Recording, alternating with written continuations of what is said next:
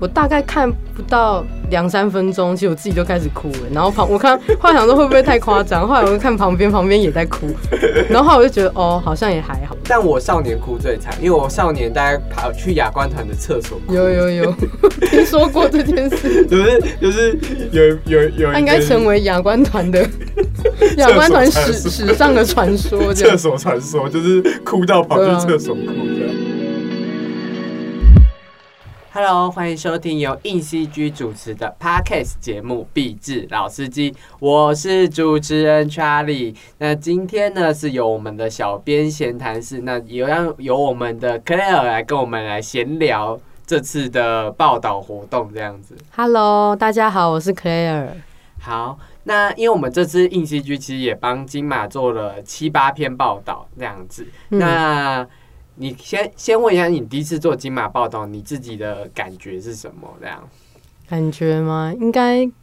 因为跟应该跟先前就是做北影跟女影是差不多的感觉，但是因为这次都是线上，因为听 Charlie 之前好像是说金马的试片会会有可能到就是他们的现现场去试片这样，那这次也都是线上试片这样，所以其实没有没有什么太大的差别，唯一差别就是可能。受访者是就是自己要联络，就是不会再透过影展的公关这样子。那这一次我们为金马做了哪些报道？我们这次其实主要都是在动画短片的报道上。那自己这边是负责了两篇，就其中一篇是香港的那个动画短片《基业》，然后另外一个是关于《狼行者》导演的专专题报道这样子。嗯。嗯，然后我们其实这次为金马的，其实应该说总共来说的话，因为我们之前也做过其他动画短片，那刚好他也入选了金马，所以我们这次为金马动画短片做了四个专访这样子，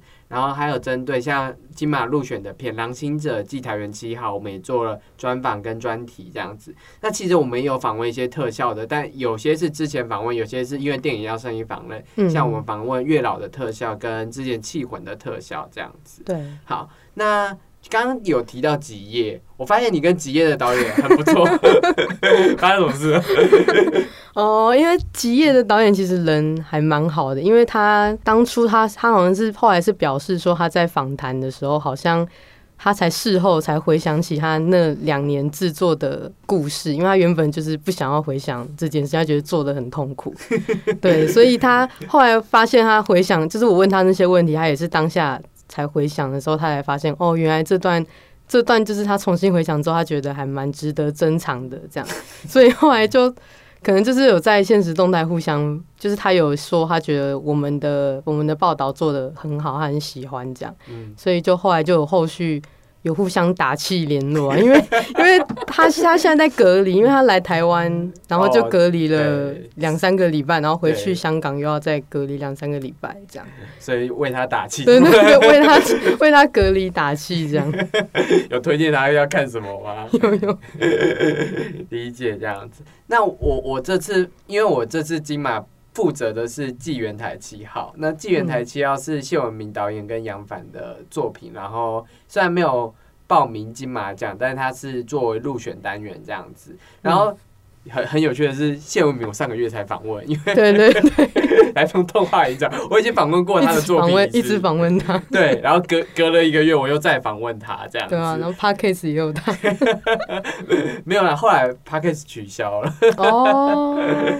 就就就访谢文明的时候，我还有在影展。现场遇到他，对对对对对对，因为因为我们有两个也有跑跑影展看片这样，然后他刚好纪元台七号，他的他有看，然后有做 Q A，对，然后刚好散场，然后我刚好是下一场要看片，然后我们就遇到了，对对对，这是我第一次在现场，就是不是以媒体身份是。一个私下看片，身份遇到 遇到受访者？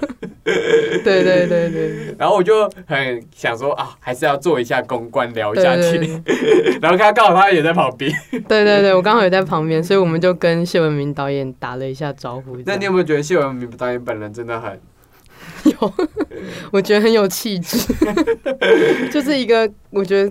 本人跟作品差很多的导演这样子。我上次在受访的时候有跟大家这样讲，他说没关系，因为他一直觉得本人跟作品本来就可以有另外一面，那个作品是带出他的另外一面这样子。对对，然后我不止，我觉得那这上个月跟上上个月，这是我见过谢谢文明最多的一次，因为我在典礼现场也见到他，因为他是评审团。所以上个月是谢文明，谢文明月嘛，就一直就是见到谢文明。工作跟私下一直见到。对对对，然后我们两个还会互相聊天，因为他的夜车现在在美国做一些公关，因为他拿了很多国外的奖，这样他就跟我分享，就是夜车现在的情况是什么，然后上架到哪些平台这样子。所以我我这边打个帮他打个广告好了，就是谢文明的三部短片《夜车》《礼物》跟《肉儿甜》，现在都可以在 Catch Play。看了，然后我个人很蛮推礼物的，然后夜车当然就是他最就是比较玩手的作品，大家可以看。但礼物真的很特别，是我第一次被吓到的作品。吓到是怎样？就 是就是看他的片，我就是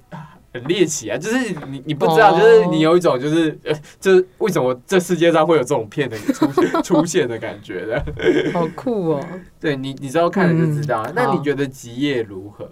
我觉得极夜嘛，应该说有关注香港之前二零一九年发生的反送中事件的话，其实多少可以看得出来导演在表达什么。对，但是其实他埋的还蛮深的。嗯，所以我是后来查资料才发现，哦，原来制作的时期是在二零一九年这样。导演自己本身也是理工大学的老师，所以其实这个就是这样种种的关联连在一起，你就大概知道《吉夜》这部作品的。背后含义是什么？这样，嗯，理解这样子。好，因为我们也有其他三部动画短片有入围的，像《水中的女孩》，嗯，我们也其实，在北影就采访过然后，我们也在北影就看过了。嗯，那我们之前也聊过《水中的女孩》，我们自己的感想，对对对，所以我们就不聊了。然后，《海角天涯》就是本届的得奖作品。嗯你觉得《海角天涯》因为不是我们两个放的，是另外一个编辑放的，但我我们我们两个，你应该有看吧？有有有有，我也有看。这样，你觉得那部作品如何？这样？我觉得还蛮台味的，就是我觉得应该是台，就是真的是给台湾人看的动画，所以看的时候其实还蛮有，应该会蛮有蛮有共鸣的吧。嗯。嗯，我觉得他除了全程用台语这件事以外，他拼贴的手法很奇妙，他有一点纸做的感觉，但它确实是一个二 D 动画，然后它没那么线性，就是以往。大家会想的动画片剧情就是 A A 遇到 B，然后接下来发生 C 发生什么？但它是 A 遇到 B 之后发生了很多奇妙的事情，然后这个奇妙的不是那么的有剧情逻辑，它是一个蛮蛮架空、蛮蛮穿梭的一个故事线，这样子蛮符合动画创作，就有点实验动画跟叙事动画的融合这样子。我觉得难怪他会得奖。有有有，那个吉业导演好像也蛮蛮。蛮推荐这部，他说这部真的做的很厉害，这样，嗯，就这个也是蛮有趣的片子，这样。然后还有有一部中国的，我们没有采访到，这样，然后它叫做《稻草记》，对对对对。然后还有一部叫《蝴蝶果酱》，是之前在安溪影展就已经有拿奖的评审团大奖的。然后我之前采访过，是线上采访，然后他他就是比较，他就是这里面最我觉得最实验动画的一块，他就是。有点没有没有剧情，它就是一个声声音，然后动画的，就是动画元素的流转这样子。然后我自己是觉得，我刚看完之后，我是我第一个想法是，看我要访问什么？哦，因为没没办法针对剧情去问，对对对对，其实不好问。对，然后我其实有有点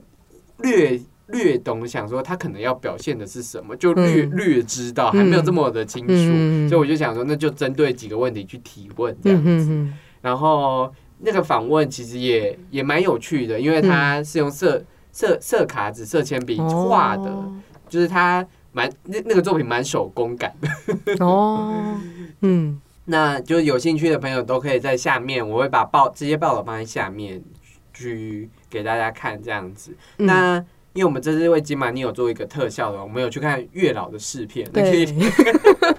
聊一下月老的月老的试片吗？哦，这其实中间蛮迂回，就是因为一开始是公关透过就是私下联络我这样，然后后来我们就想说，我们辗转就是问说能不能够采访这部片的特效，那最后就最后就是转来转去，后来就成功了这样。然后去看试片的时候，其实它是办在国宾西门的国宾大戏院，然后我跟 Charlie 去的时候，其实我们两个吓到，因为人超多，因为就是因为已经很久没有看过这种盛况，就是疫情之对后疫情之后，已经很少看到试片有这么夸张人龙，就是他好像直接从国宾大戏院，应该大家都知道，就是他没什么等待的地方，所以他就直接从入口排到后面的那个国小那边去，然后反正就排的很长啊，我觉得应该应该几乎快要到就是国小的那个路口那边的。应应该是他们邀请了很多影评人，他们的艺人，对然后嗯媒体，对对对，然后因为国宾大学应该可以塞到五百人，嗯，所以你就会想象那五百人都排在还对在排队。对，反正就人超多，因为很很应该很久没有看到这样的盛况。然后我记得，因为我们有一些影评圈的朋友嘛，嗯。他们拍线动，他们可以拍十五秒，还没有把整个人龙 对拍进去。对，很夸张，就代表这人龙真的超长。对，就大家都很期待，因为那好像是月老第一次做媒体对对对对对对，所以我们那时候看的时候，我觉得哇靠，嗯这超大阵仗。然后他现在到我们录录影截止日期，票房也破亿了。对对对对，那你觉得月老的特效如何？月老的特效啊，我觉得应该说台湾一直就是一直以来都没有一个很特效类型的电影代表吧，嗯所以像之前的《气魂》，《气魂》我是没看啦，但是 Charlie 好像觉得《气魂》也不错，这样对，气魂不错。对，那月月老的部分，我觉得应该算是就是有点像奇幻类型的片，可是结合把特效结合的很，我觉得算让人家看的不会出戏，因为其实特效要做到好，就是真的不要让观众有出戏的感觉，不然会真的很。就是你有这样，不如不要做。对，嗯但是月老好像其实我看的朋友都觉得特效好像真的做的还不错，这样子。嗯，那你采访他们的特效总监的时候，感觉如何？对，哦，采访的时候，哦，因为那总监其实好像有点忙，所以当天采访的时候，原本我们约的时间好像是下午两三点吧，然后后来就一直就是有往后延了一个小时，因为他就说他他在他要赶赶快赶回工作室跟我采访这样，然后采访的过程其实我觉得严正清总监其实分享的蛮蛮详细的，嗯。只是他在讲的时候比较难，就是他真的就是一个很纯粹在做的做的那种人，所以他其实好像不太会，他有他好像有说他自己也不太会表达这些东西，所以他讲的时候，其实我很难去组织他的内容，就是可能到后面的时候才能，就是大概还要再润过，才能比较能组织他的文字这样子。我有采访过严正清总监，但那时候在斯卡罗采访的时候，其实我大致上可以理解他可能就是需要我们一 A 一 B，然后他讲完 B 之后，我们可能需要再针对他的 B 去再更详细的挖他的内容，但这也不是他的错，因为每个受访者都有面对问题，他可能分享的样子这样。嗯那我觉得严正清可能是还没有这么的面面对这么多媒体过，对对对，然后，但我我觉得严正清在受访的时候有一个很有趣的那个小举动嘛，嗯我嗯，不知道你有没有发现，就是他你你跟他有视讯吗？一开始是有，后来就因为在那边在会议室比较网络比较不稳，就说声关掉这样子。哦，因为因为我觉得他受访的时候，他有顿稍微在顿灯的时候，会发出一个很可爱的那种语气哦，他会讲 A 多，对不对？对对对对对对，这个这个有，因为因为我们那时候其实中间有断，好像有断掉断掉过，然后他就这样呃，然后他就诶诶诶都，都刚刚是讲到哪里这样，然后我就会觉得就是很很 Q，我觉得很真性情的人，对对对，我觉得如果严正廷有在听，或是严正廷的朋友有在听，我我们没有觉得这不好，我觉得这是一个个人语气的方面，但我觉得这这很 Q，就是对。会会有那种媒体觉得哦，这个人真的是可爱可爱的感觉，对对对对就是他有他有那个那个而且很个人特亲和，对对对。好，那因为我们这次金马就做了，就是我们去年有去典礼，那今年我们就、因为没有动画场面，所以我们今年比较没有去典礼。但我本人。嗯，对，Charlie，Charlie 他有入选，就是这一届的亚洲电影观察团这样子。所以我有去典礼，这样对对对，哎，那我想问 Charlie 说，就是你可以跟观众分享一下，就是亚洲电影观察团是什么？那你怎么加入的？哦。我从头开始讲好了，就是金马奖几乎大概从八九年前有就会开始一个嗯叫亚洲电影观察团，就是他们会选一些亚洲新锐导演的片，然后他们就是被奈佩克奖入选的那种片这样子，然后他们会召集一些影评人，就是可能有部落格有在写，或是在脸书、IG，或者甚至是 Podcast 有在做影评的人，召集大概二十五到二十个，然后集中起来看片，看完片之后选一个亚洲电影观察团推荐奖。就在这可能九部十部里面选一部出来这样，然后奈派克本组就是本来的那个奈派克也会找几个影评人，就是可能已经是影评人协会的人，然后各国的，然后他们会推一个叫奈派克奖，就是一样从我们的那看的那几部片，他们也会推一个这样子，嗯，对，然后。当初金马要面试，其实亚洲电影观察要面试，要面试两个阶段，这样子，就是初选是文字面试，然后文字面试完之后，还有那个就是面谈的面试，这样子。然后我其实算是第二次报名，然后哎，没想到是中。对对对，因为其实我也有报名，但我今年还是没上。加油加油加！你知道你知道我们刚进来就是做自。那那就是所有大概，因为我们今年入选十五个人嘛，那我们十五个人全部做自我介绍，有一半都说我第二次、第三次报名，第四，对啦，就是你报名久了，那个就是你的。好好好，我会继续报名。对，然后他就是，所以大大家如果有兴趣的话，就是记得要就是写一些影评，你可以投稿到。其他媒体或是像我一样，因为我都只会分享到自己的 i g i g 或者是脸书粉钻，也这样也可以。就你要做 podcast 的影评也可以，因为我们这一届有一个是做 podcast 进来的，这样，所以金马其实各媒介都蛮赞同的。那亚洲电影观察款看片的日程真的是很密集。哦，对对对对对，就是因为我们要这次有看九部片，所以一一天可能一。有三到两部，就两到三部这样子，对。然后我们总共看了四天这样子，哇！就是，然后重点是哦，都没有，只有华语片有中文字幕，其他都没有中文字幕，都是英文。那这样会不会很头痛啊？有一部的英文有，我有点就是看不太懂，看不太懂，就是我不知道，可能因为它是印度片，可能印度式的英文跟本来的英文有点有点落差，就有一种觉得明明都是知道的单词，为什么它组合起来怎么会这么难？哦，那就是照语义去翻的，这样吗？我觉得不是，好像是他们他们本身印度翻的英文字幕。对，因为英语像英语澳洲做的英文字幕，就会有他们语气的惯用的东西。我觉得印度可能也有他们自己语气惯用的单词。印度还蛮喜欢用英文单字组成一句。对，然后我就那部印度片，我就我们我们。几乎每个亚冠团成员都觉得看的蛮吃力的，但我那部片蛮喜欢的，我是唯一有推荐那部片的人。哦，那部片是 杀死一头牛之后，哦，原来就是这部。对对对就是很妙的一个过程。然后大概看片的中间都会休息这样子，大概在只会休息十五分钟，就像你在看，好像才十五分钟，对对对，你很快哦，你很快就会进到下下一部片去，好逼人哦。对对对对对，这样。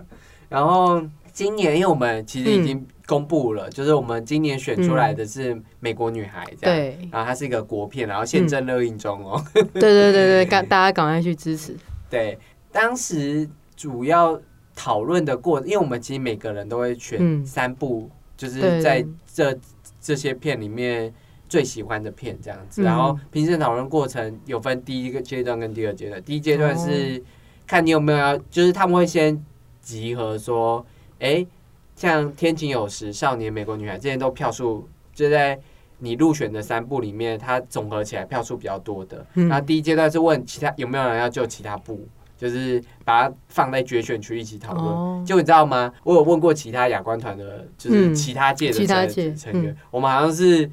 唯一一届跳过初选，直接进决选的。我们初选没有人讨论，全部人安静这样子。真的假的？对，然后然后就然后那个前面的工作人员就说：“你们不不救那个威尼斯影展入选的得奖的片吗？还有什么什么得奖的？” 然后我们全部人都安静，然后想说：“没有没有要救。”那代表你们口味其实蛮接近的意思吗？我觉得不是接近，是。就是内部没什么好救的，这样。就是就就是它的缺点有大到，就是我们觉得难以难以掩盖。要去对对对对，就是有趣的片集中在那几某些片上面，然后有些太多片都是太对个人口味的，因为嗯，像我们这次的九部片，其他六部片就是没有没有进决赛讨论片，嗯。都有一到两个人推荐，但也只有哦一到两个人推荐，嗯，所以就是比是较少数。就是吃电波，就我有对对到这部片的电波，我嗯推荐它这样。哦。，对，然后最后就是三部片，就是菲律宾的《天晴有时》嗯。香港的少年跟台湾的美国女孩嗯在做最后的讨论这样子。嗯，然后菲律宾的《天晴有时》，你后来有去影展看的？对对对，我有去影展看，就是虽然表面上是三部片在竞争，嗯，但其实大家只有心两部片，大家心里有数，大家心里心其实其实你知道，后来我们都说《天晴有时》派根本是来乱的，对，是没错，就是就是其实。在讨论的过程，明显看得出哪一组是少年派，然后哪些组是美女派，这样就是他们我们针对我们支持的，就是互相攻击嘛，没有哦，也没有，其实没有互相攻击不是有。分美女战队跟少年战队？对对对其实没有互相攻击，是美女战队跟天晴有时战队一直在攻击少年，然 然后我们，然后然后其实又我们没有把天晴有时放在眼里。少年战队的人都一直在讲少年的好，跟哦少年可以被提出来的点，我们完全没有在攻击美女，因为我们自己自己也觉得，哦所以你是少年战队，我是少年战队的，哦。但你知道我们完全没有在攻击美国女孩哦，你知道还少年战队还有说美国女孩可能是这这九部里面最好的之，然后我就心想说，你为什么要讲这种话？对啊，讲这个话，那你还身为少年战队，就是这美国女孩真的是嗯。你要你很难去批评她什么，嗯，就是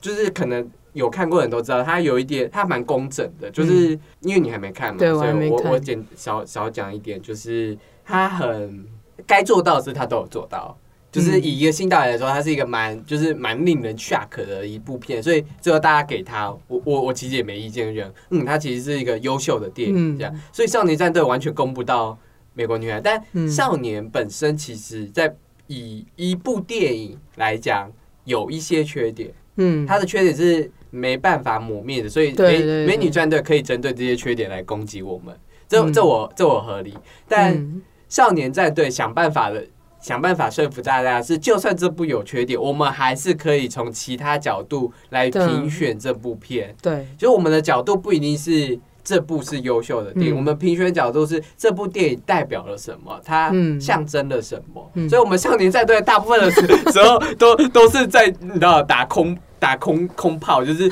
这不象征它的时代意义，什么意义是什么？嗯我们我们在做，比较一些空泛的吗？就是就是就是不是针对电影的好坏，应该我觉得应该是说，就是他这部片代表的背后意义。价值是什么？嗯我们很嗯明确的在做这件事。嗯，但也是没有被说服。美女战队，我觉得美女战队铁了心了，所以你知道吗？就是最后决选的时候，嗯我们第一轮就结束了，就是 我们没有第一没有第哦这么一趴，然后一轮投票我们就出出选出，哦，那你们很顺利耶，我们大概花一小时做这件事吧。那你们很顺利耶。对，我们很顺因为听说以往的亚冠团都好像有一些会吵到没完没了，还是干嘛的？嗯，没有，因为因为我们我们吵不起来，是因为少年战队知道美国女、嗯吵不起来，因为我们也没办法指美国女孩的嗯缺点是什么。因为我觉得要吵起来是可以明确指对方的缺点是什么，然后我方的优点是什么。嗯可是现在这个优势是我知道我方的缺点是什么，然后我想办法用不同的方式在讲这件事，嗯但你一直在攻我的缺点，没办法，这就是缺点。我觉得应该说，可能少年战队的同时也都喜欢美国女所以根本也没办法讲什么坏话。我想你应该就是这类的，就是就是第一名是少年，但第二名是美国女孩这样。所以你们就有点一出来派这个少年的时候，感觉就是一个要当老二的概念。啊，可是少年也真的优秀，也是一个优秀的关于在记录反送中。他们那些学生们如何抗争的故事，然后我不确定会不会院线上映，但我觉得蛮推荐台湾的朋友去看这部，片，蛮勇敢的。然后你也可以知道，就算再没有钱也可以拍片的。对对对对，而且我觉得他蛮特别，是它剧情跟纪录片的结哦、合的还蛮顺的。对，就是混合交对杂的对对感对对觉这样子。嗯然后亚冠团就就因为每每届亚冠团都可以去典礼，这样，所以我们今年也去典礼了，这样。嗯然后我后来真心觉得，去典礼真的就是怎么样？呃转播比典礼好，就是你在家躺着看转播比去典礼好的。我这是当然，因为转播好像完全，因为它就是为转播的人设计的。对对对，因为他的典礼，大家不要以为就是坐在台下就是做典礼，好像可以听现场唱歌很好。我跟你讲，现场的音效或现场的设计，大部分都是为了转播而设，嗯所以没有不会像演唱会听起来那么爽。嗯当然还是会听到歌手或是那些表演、嗯感染到现场，就是那种颁奖的气氛。嗯，但老实说，因为国父纪离念馆离也没有离很远，我们这一哦，届算蛮近的。国父纪念馆位置真的很小，就是我一坐下来这样子，我就会打到别人的、哦，嗯。位置小以外哦，大就是金马奖会有广告时间嘛，然后广告时间嗯。差不多三到五分钟嘛，就是就会是我们这边的中场休息。哦，以往会觉得广告时间很长，就是因为要等开奖，然后广告时间怎么那么长？嗯但我到典礼现场才发现，干中场时间好短，我只是去喝口水就就就就就中场就快那应该结束了是。因为你在电视机前面等，对对对，跟在那边等感觉不一样。就是在那边会觉得时间过很快，嗯就是以往会觉得啊颁奖人之后讲那么久，但那边会觉得怎么过那么快，然后马上哎、歌唱完了，哎、马上要颁奖了，那中场休息结束了，就是 就有一种快速，然后因为典礼嗯的后台会一直想说三十秒倒数，你就会有跟着哦跟着紧张的感觉这样子，哦，所以所以去典礼蛮蛮特别的，但还是跟大家讲，嗯，在家看金马奖最舒服。有有有，我后我后面几个奖项是在家看完，我就觉得好赞哦。虽然虽然我现场听嗯茄子蛋或张清芳的声音是真的好听，但他们的舞台设计，因为我坐蛮侧边，就是嗯。你只能看一边舞台，其实也没有爽度这样。哦我后来跑去看典礼现场，哦，典礼还是用转播看，对对对对，还比比较爽。比较拍得出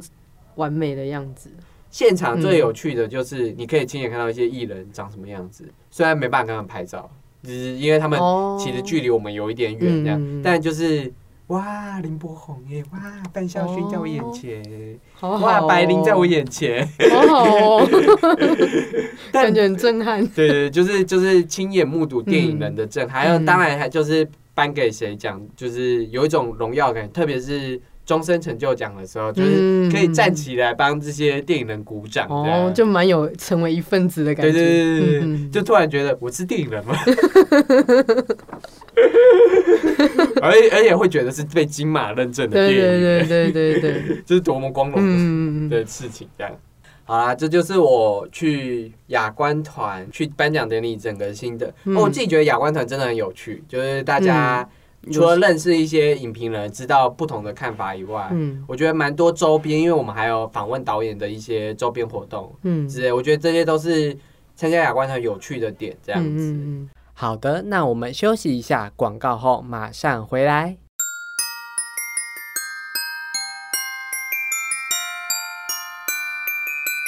有没有人要买火柴？有没有人要买火柴？哎，别挡路。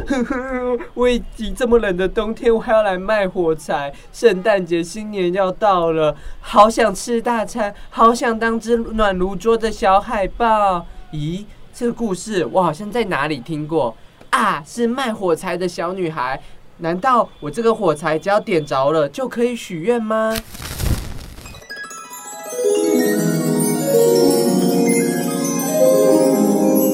吼吼吼！我就是火柴女神，请问你要？啊，真的是女神呢！要许三个愿望，是不是？第一个愿望，我想要拥有一百个愿望；那第二个愿望，我想要拥有地堡房子。哎哎哎，我没有说我的神力是实现愿望，哎，你怎么就许这么多愿望？太贪心了。那女神，你的法力是？我的法力就是第四十九期主题杂志《Archvis 一窥建筑景观室内设计的视觉渲染趋势》正式开卖啦！内容各风格的建筑渲染教学与工具文，快到博客来或是读墨购买。而我们也推出超厌世的企鹅圣诞节跨年贴图，想厌世过一整年的，快到下方链接栏购买。这叶配会不会太跳动、太浮夸了？管我，魔法已施展完毕，我先走啦，拜拜。哎、你别消失啊！我的地堡、我的宾士车、我的海豹玩偶都还没有实现呢。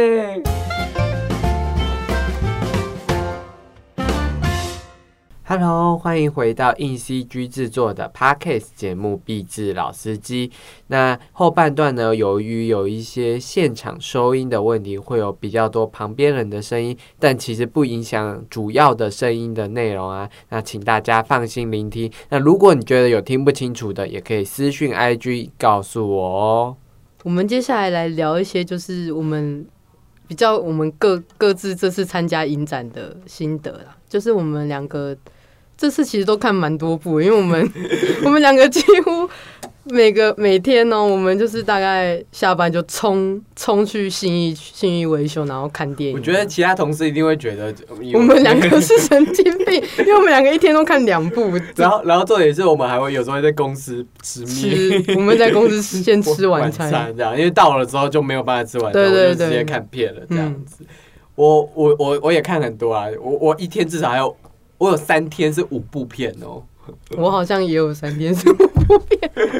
有有有，就是很疯，很疯这样。嗯，那你先提，就是你这次金马你觉得有趣的片好了，有趣的片嘛？我这次金马看大概四十部左右。对对对对对，然后我最后我选三部，我这这就是这次真的看了觉得好看的，就是。第一步就先讲时代革命好了，因为时代革命其实我觉得在看的时候，就是就是你进入的时候，进入那个影厅的时候，你就是其实已经有一种，就是一种淡淡的气息。先讲一下时时代革命是记录嗯香港反送中的一个纪录片，然后它蛮完整的详述的反送中运动为何起来，然后中间发生什么事，嗯，算是一个反送中的。影像百科全书吧，然后主要是在国际征求曝光，去争取香港的一些民主自由的一个纪录片。这样子，好，你继续讲。好，那我们在看我在看时代革命的时候，记得那天是看平日的早场的。那那时候其实大家进来的时候，感觉就是已已经有一股，我也不知道，反正就就是对，已经有一种感觉，晚点就是会哭爆那样子。而且他是第一场，对我是第一场，然后那时候。我记得我在等进场的时候，就遇到蛮多，就是香港在香港诶，在台湾的香港人这样。然后有一群，我记得是年纪比较比较年长，就是就是一些就是长辈这样，他们去看，然后他们好像，我记得他们看完的时候也有在场外，就是我有看到他们好像就是有抱着互，就是互相抱着哭这样子。那其实我们在现场在里面的时候。我大概看不到两三分钟，其实我自己就开始哭了。然后旁我看，后来想说会不会太夸张？后来我就看旁边，旁边也在哭。然后后来我就觉得哦，好像也还好。然后到中后段之后，就开始哭，哭到就是中后段有一段，就是他在讲就是守护孩子的那个陈伯那一段的时候，我其实哭到歇斯底里，就是已经哭到我觉得。是像我旁边左边刚好没有坐人，然后可是我右边有坐人，然后那两我们两个根本就从头到尾一直拿卫生纸这样擤鼻涕呀，然后狂哭啊，反正一直抽卫生纸这样子。然后我觉得最印象深刻的就是当电影看完的时候，就是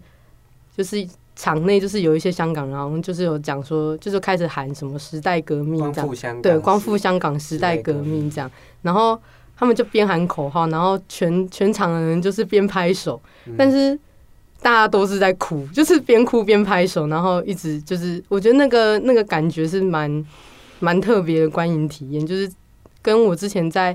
纪录片影展看那个李大围城的时候，感觉是蛮像的，因为也是也是有香港人去看这样子。嗯，应该应该是说，因为时代革命是一个比较完整、有系统脉络的纪录片，然后它一样呈现了反送中的一些残酷的面面貌给他，但他又更。多元的去讲这件事，有很多角色去讲这件事情，然后他也比较系统化一点这样子。然后我觉得可以感理解到，就是他那时那时候场内的气氛，因为我听说就是每一场都有人在最后喊“光复香港时代革命”，就是你在看了一个这么贴近我们的故事，因为他就在就在隔壁，然后一样都是面对一个集权，他如何。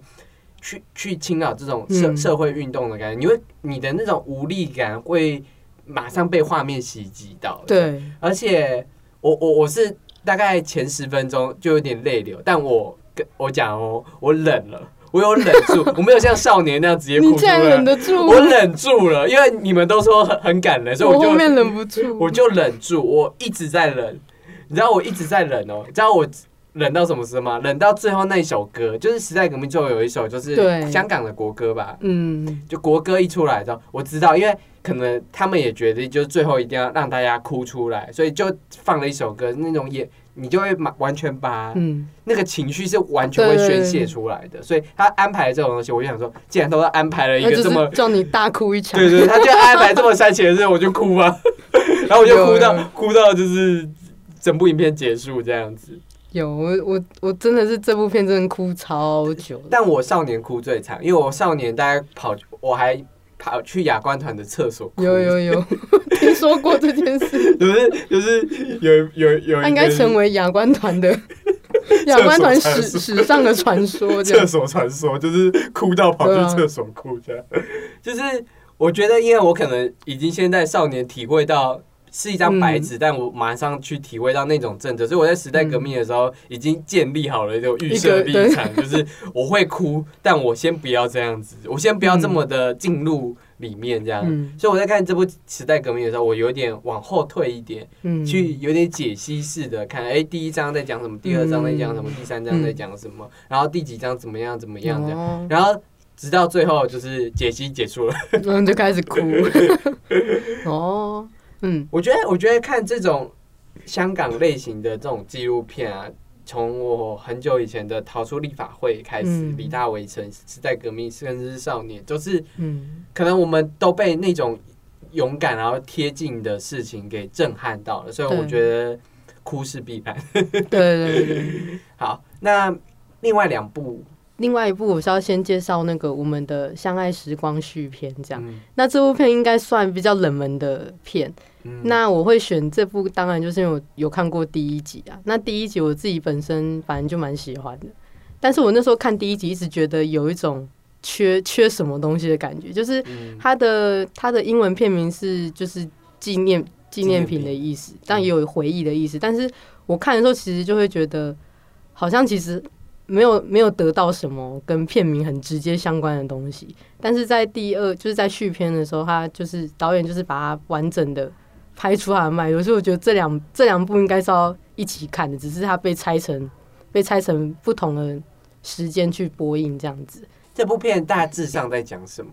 这部片大致上就是在讲说一个女生，然后交了一个男朋友，可是男朋友就是一个很神秘的一个情人，这样，然后他就是有很多身份，然后就是后来在上片的时候，那个男主角最后是吸毒致死这样，嗯。然后那女主角就是一直想要找一些，就是在续篇的时候一直想要找当天她到底有见了谁，然后有谁知道她最后说了什么，想要拼凑出就是她最后的模样这样子。但是最后好像反正就是因为因为在旁人眼里，其实看那女主角的行为，从第一集开始到第二集前半段的时候，都会觉得女主角很不理智，就是嗯，她真的就是一个陷入一个爱情的，对爱情的漩涡里，然后她也不知道她爱的人是怎么样的人。嗯然后在后面，因为那导演本，因为那个女主角本身是一个导演，就是她是在她是在那个电影学校的学生。嗯那她毕制的时候，最后就是拍了一篇，就是跟反正他就是在电影里面有拍一部，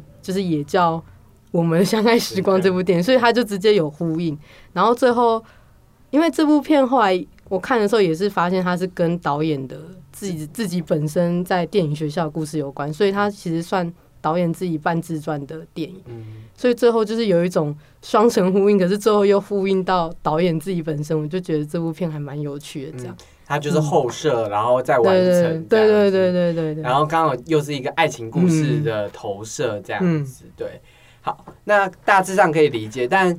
因为我们的《相爱时光》其实在一些串流已经有了，嗯但续片因为目前还没有片商卖，所，以目前串流还没有。那我嗯，们就期待，之后看有没有续片。就是就是他的推荐就是第一集跟续篇就要一起看，这对对对，要一起看。对，你就搭个五五个小时，然后看一个爱情故事跟一个背叛有，啊，后面后面看完会觉得有有满足到这样子。就是回勾到第一集有满足到这样。好，那我这边来讲一下我推荐的三部片，然后第一部我推荐的是刚才有讨论到的《美国女孩》，虽然我是少年战队，但因为少年战队少年还没有还没有办法上映，所以我先推一个有上映确定会上映叫《美国女孩》，然后它已经上了，然后它是一个国片，然后再讲本来是在台湾搬去美国的人，然后因为妈妈的疾病，然后搬回台湾这样，然后爸爸是台商这样，然后是在讲 SARS 那个年代的一些小女孩如何从美国。不适应台湾的环境这件事情，而想要逃离，然后想要逃离这个家的一个青春的故事，这样，我觉得讲起来好像是一个比较小品的家庭故事，但我觉得它有折射到那个时代的一些恐惧跟不安，因为 SARS 跟对。它 SARS 是一个病情嘛，然后现在疫情也有点笼罩，他就把那种时代的不安跟。女孩在那种家庭跟异地的不安，完美的，我觉得完，甚至是已经到完美的融合在一起了。然后我觉得她的她的故事很稳健的诉说，你不会觉得哪里卡卡就，然后你就会很很进入她的状况。然后我觉得很感很感人的是，因为她有一些母女情的对照的那些事情，然后她会让人想到之前有一部国外的片叫《Lady Bird》淑女鸟，就是大。大部分熟女鸟粉都有提到这件事，因为他们有一句明显的台词，就是在致敬熟女鸟这样。然后，所以这个故事就是一个虽然是在讲家庭的故事，但我觉得算是某一种集体的共鸣。特别是 SARS 阶段，我那时候是小学生，虽然我没有异地的那种不安感，但小学生在二零一三年听过的歌、试过的波接，在里面电影里面都有，所以你会有突然有一种。熟悉感，就你熟以前熟悉的事情出现在电影里面这样。然后小时候的体罚，我也我们也经历过，就是小时候那种对于教育的有点不满的感觉，是我我是会回想起来。然后母女情当然是，我觉得母女情是一个很感人的要素，就是家庭的情感。嗯，我不一定是跟我的母亲这样，但我们或多或少华人家庭下都会遇到的一些处境跟问题这样子。然后我觉得他。他谱写的很真挚，然后也很流畅，这样，然后我就会觉得它是一个很完整。然后今年看过，觉得哦，好令人惊喜的国片。因为你通常我们我们在亚冠上看的时候，我们完全没带什么东西，我们想说啊，它就是一个金马入围七部片的东西，对，然后进去看。哇，好感人！你知道少年的哭很，已经很多人哭的类型，看到看完这部之后，也很多很多人一起哭这样。对对对。然后我们那时候就是在颁奖典礼的时候，都很希望他能拿到最大奖，就是因为他我们真的觉得他够优秀，也够好，然后够感人，然后整个状况都 OK。但虽然奖没有给他，但我觉得我们亚光城也也颁奖给他，然后我们自己心目中也觉得他真的是非常好的作品这样子，所以。就是其实他也在观众票选上霸榜了一段时间，然后现在已经院线上映了，快去看！对对对对，赶快去看看！对对，我今天就要去。好，那换你这边讲你最后一个推荐的。哦，最后一部推荐就是已经在 Netflix 上映的那个《全三全三季》这样。那这部片我会推的原因是因为，应该说当之前金马影展。就是 Net，他有跟 Netflix 合作，就是有播罗马。那那时候罗马其实我看的时候就也蛮喜欢的，所以我这次买全三季的时候，第一是除了想看 BC 演就是这么比较不一样的角色之外，然后也想看就是导演怎么把一个就是西西部的一个故事拍的这么的细腻。这样，那我在看的时候。其实导演还就细腻到他会埋很多就是小线索给观众自己去找，但是他也不会透过，就他也不会刻意把镜头带到带到那东西上面，可是他就是淡淡的把它融入在画面里面，所以你在看的时候，其实我觉得蛮蛮认真，在就平常很喜欢在看画面其他地方的观众应该会觉得这部片蛮蛮有乐趣的这样。犬山记的故事其实是在讲一个西部的家庭悲剧，简单简单来说是这样，对不对？它简单来说是一个家庭伦理悲剧，这样，嗯，对。但导演给了蛮少线索，就是他的线索像刚刚讲，他不会这么直接，所以你需要花点心思去找一些线索。但你在光是找这些线索的时候，他就会把这么简单的故事搞得有一点复杂，对。但我觉得这份复杂就是这部片优秀的地方，因为那个时代。人人的关系不是这么直接，直接。就是我直接说我爱你，不会不会是这样子，我不会直接说我恨你这样子，所以人的关系就是有点隐晦，所以他就把那种隐晦巧妙的融合在他的叙事上面，所以他的那一种男性跟男性之间的冲撞，嗯跟男性跟女性之间的价值观的不对等，都是很隐晦、很很有趣的带过去这样子。然后我觉得最大的谜团就是狗到底在哪里？对对对对。对，我我们先讲一下，就是他有一个台词，好像是说 B C 看得到一一座山里面有，嗯。然后山可能很像一只狗这样子，对，就大家就说，哎、这个山像一只狗这样子，嗯。然后但其他牛仔就是它底下的看不出，都看不出，然后以为是里面有什么动物，对，然后结果一个就是他弟媳的儿子，就是、嗯。就是一个瘦弱的男孩，然后。也跟他看到这座山，然后瘦弱的男男孩子马上说这里有一只狗，这样，所以 B C 就会觉得，哎、这个瘦弱男孩跟他一样，这样，因为他他也不会在镜头 take 像我们刚刚说的，对对对他不会 take 那只狗，他也不会帮你圈起来，对 对对，所以你知道在你在看你在小荧幕，不管你在小荧幕还是大荧幕看的时候，你都会在找那只狗到底在哪里。对对对，我在我在看的时候就找很久，他大概 take 了三四次，然后每次大概都十几秒，嗯，然后我们就在想，嗯，但是我一直找不到在哪里，因为我们一直在找就是它山的形状，嗯，但其实后来 Charlie 是说他找到他是在阴影。阴影，而且而且我我我觉得我是我跟那个男孩一样聪明，我是第一眼就就是第一颗镜头最后可能两秒的时候，我就发现哎、诶是那个影子吗？我就想说嗯是那个吗？嗯然后后来在 take 的时候，嗯，好像是那个。对，就是就是就是，我觉得他铺排了很多细腻的点，嗯包含这个影子。，对，然后 Netflix 上可以看到，然后现在很多影评人协会都把十他的十大放入这部片这样子。嗯，然后他也有拿到三大影展的最佳导演奖，对就是一对个影展进作品这样子。那如果你有兴趣看这种作品的话，可以去 Netflix 上看了。这样嗯，对。哎，那我想问 Charlie 说，你刚刚有先讲了《美国女孩》，那你剩下两部想要推荐的是哦，现在两部想推荐，刚好都是动画片，终于来到 动画？动画片单元啊！就我想推的两部，一部是酷爱电影的《庞博小姐》，它现在应该是在 MOD 或是各个串流可以看到，它是有木棉花做代理的。嗯它在讲的是一个喵莱坞，就是他架空了一个喵莱坞的故事，他改编同名漫画，嗯。然后他架空了一个喵莱坞故事，然后有一个爱做 B 级片的制片小姐，突然想要做得奖剧情片，然后找了他的助理，想一直想当导演的助理来拍这部片，他就在讲拍片的过程。哦，然后他很，我觉得他很用心的是，他用了很多，因为因为动画跟电影其实通常，尤其日本动画都不太会用电影的叙事语言在讲故事，这样叙事方式。我讲我这一则是叙事方式，而不是剧情这样。嗯，但旁酷爱电影的庞博小姐用了很多经典的镜镜电影语言镜头，哦例如说可能翻页啊，或是他的摄影机的那种运镜的方式，嗯就是很不动漫，很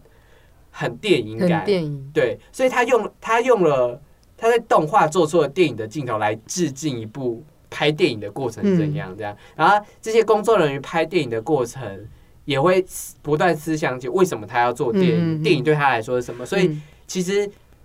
身为观众的人看这部片，你会重新想到说，哦，原来你曾经就是这么喜欢电影的原因是什么？嗯我觉得对影迷来说，这部片是非常之感动的，因为你会回到就是究竟我为什么会喜欢电影这件事。嗯他很中二热血的讲这件事情，然后他当然会有一些日本动漫常有的那种中二直接热血的剧情带过去，嗯但我觉得他就一直有维持这样的一贯的态度，嗯。而且很幽默，嗯，所以你就会不会觉得他这边卡卡的，你就会觉得很顺畅很的在看。顺看完，嗯。然后我觉得有趣的是，他有他其中他针对剪辑的部分介绍最多，嗯。就是他有一段就是完全针对剪辑在讲这件事，所以我觉得很有趣的就是，其实有时候我们作为观众不太会理解影视产业的分工是什么，嗯。所以你在看这部片，你至少知道你在这部片会至少或者是剪辑到底帮了什么，因为他还示范了一次。如果我先顺剪这部电影会长什么样子，跟我不顺剪这部电影会长什么样子，然后你就会发现，干剪辑真的很重要。嗯嗯，所以我觉得这部片很很做了一些这样子的示范，嗯。所以会他既讲了电影人的热血，嗯。又示范了怎么拍电影、怎么叙事电影的好，嗯。然后他又带给你作为电影人的感动，所以我觉得他一个他作为一个动电影，他已经把很多事都面面俱到了。嗯。然后它又是动画，嗯。然后它的画风超美，然后它有一些灵光是属于动画才会有的灵光，这样。哦。它有一幕是很多层颜色一直加进去，原本是黑白，然后一直加一层颜色那样的。哦。哦，那一场我看的全身起鸡皮疙瘩。嗯。然后那一场要讲述的是导演在生活中发现瞬间的那种电影灵光，就是他在生活中哦发现的那哦，你知道用这个电影镜头，对他用那个方式表达的时候，嗯。我真的觉得哇，嗯嗯我好第一次看到这种表现手法这样子。这酷爱电影的庞博小姐现在串流都有了，所以大家可以去看一下。我觉得是真的蛮值得推荐大家看的。嗯嗯，然后再来一部的话是《狼行者》，嗯。刚刚有提到我们做做《狼行者》的专题报道嘛？那《狼行者》是今年跟《灵魂急转弯》在奥斯卡最佳动画片站到最后一刻的人，这样。对对，就是大影评人很爱《狼行者》，然后业界好像都比较偏爱《灵魂急转弯》一对。点，然后他们最后在奥斯卡大战，然后安妮奖其实也给《狼行者》大概六项大奖吧，嗯就是它是一个你完全可以理解手绘动画为什么要存现在这个世界上最最完美的一个象征，因为它用了很多手绘动画的质感，就你一看就会就有一种那种素描的痕迹，然后那种水彩墨点墨的那种痕迹，你就会你就会觉得。世界虽然三 D 动画也是一个很美的表现方式，嗯但是这个世界真的需要手绘动画，有些是还是真的只有手绘动画做得出来的事情。对对对然后良心的故事也也也也很单纯，它有点像儿童绘本一样。对，它是不是感觉？他他好像就是应该说它是都取自那个爱尔兰的一个一个，儿童的绘本吗？还是童他是取自一个经典，可是他哦是把它再改编成比较像绘本的东西这样子。哦？所以他就会有一种、真的有一种童话感。对对然后他的他有那种儿童童话常见的，就是虽然是小小的故事，嗯小小的剧情，但其实藏了一些可能自然议题的大道理。这样，他这部有，而且他不会让他的道理显得这么的明显，就是它嗯不会讲道理，他但他是用故事来直接说，哦，原来道理是这个样子。对，但是我觉得这是一个很高妙的手法，而且其实大家会觉得儿童就这种哎小故事大道理好像不深刻，就是嗯大家会觉得会有一种觉得这种东西就是不会太深刻，但我觉得绝对不是，就是它的故事雏嗯雏形，它的厚度是什么？他用这个故事简单的勾勒出这些的厚度的时候，那那那种那种深刻感跟嗯那种展产。你你在这个故事的沉浸的感觉马上就会出来了，对。对，所以我觉得《狼心者》虽然只是小故事，嗯。但我觉得它不管是它的叙事手法、它手绘的质感，以及它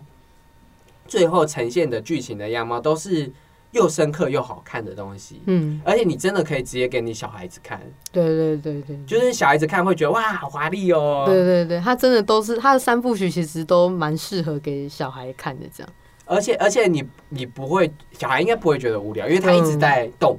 对对对对对对，他一直有事情发生而。且它算蛮流畅的，对就是还蛮紧凑的一个对对对对，动画片这样。所以我，我我会我觉得很难得，就是它又紧凑，又把故事跟议题贴的这么好，嗯，然后它又有童趣。我觉得最最难得的对对是，对对，很多动画其实已经没有童趣，就过于童，有些片是过于童趣，然后大人看就会觉得很无聊。《狼心者》是童趣刚刚好，大人看了也会觉得有意思对的对对片对对对对所以《狼心者》也有在观众票选榜大概第二名，一直霸在那第二一直在第二名。所以你就知道，就是嗯。其实大人们看了也会觉得，对。哦，这是什么优秀的作品。嗯。然后它是在 Apple TV，然后我记得是今年就会上在 Apple TV 上，嗯。所以大家有兴趣也可以看，我觉得非常好看。这样子，嗯，好啦，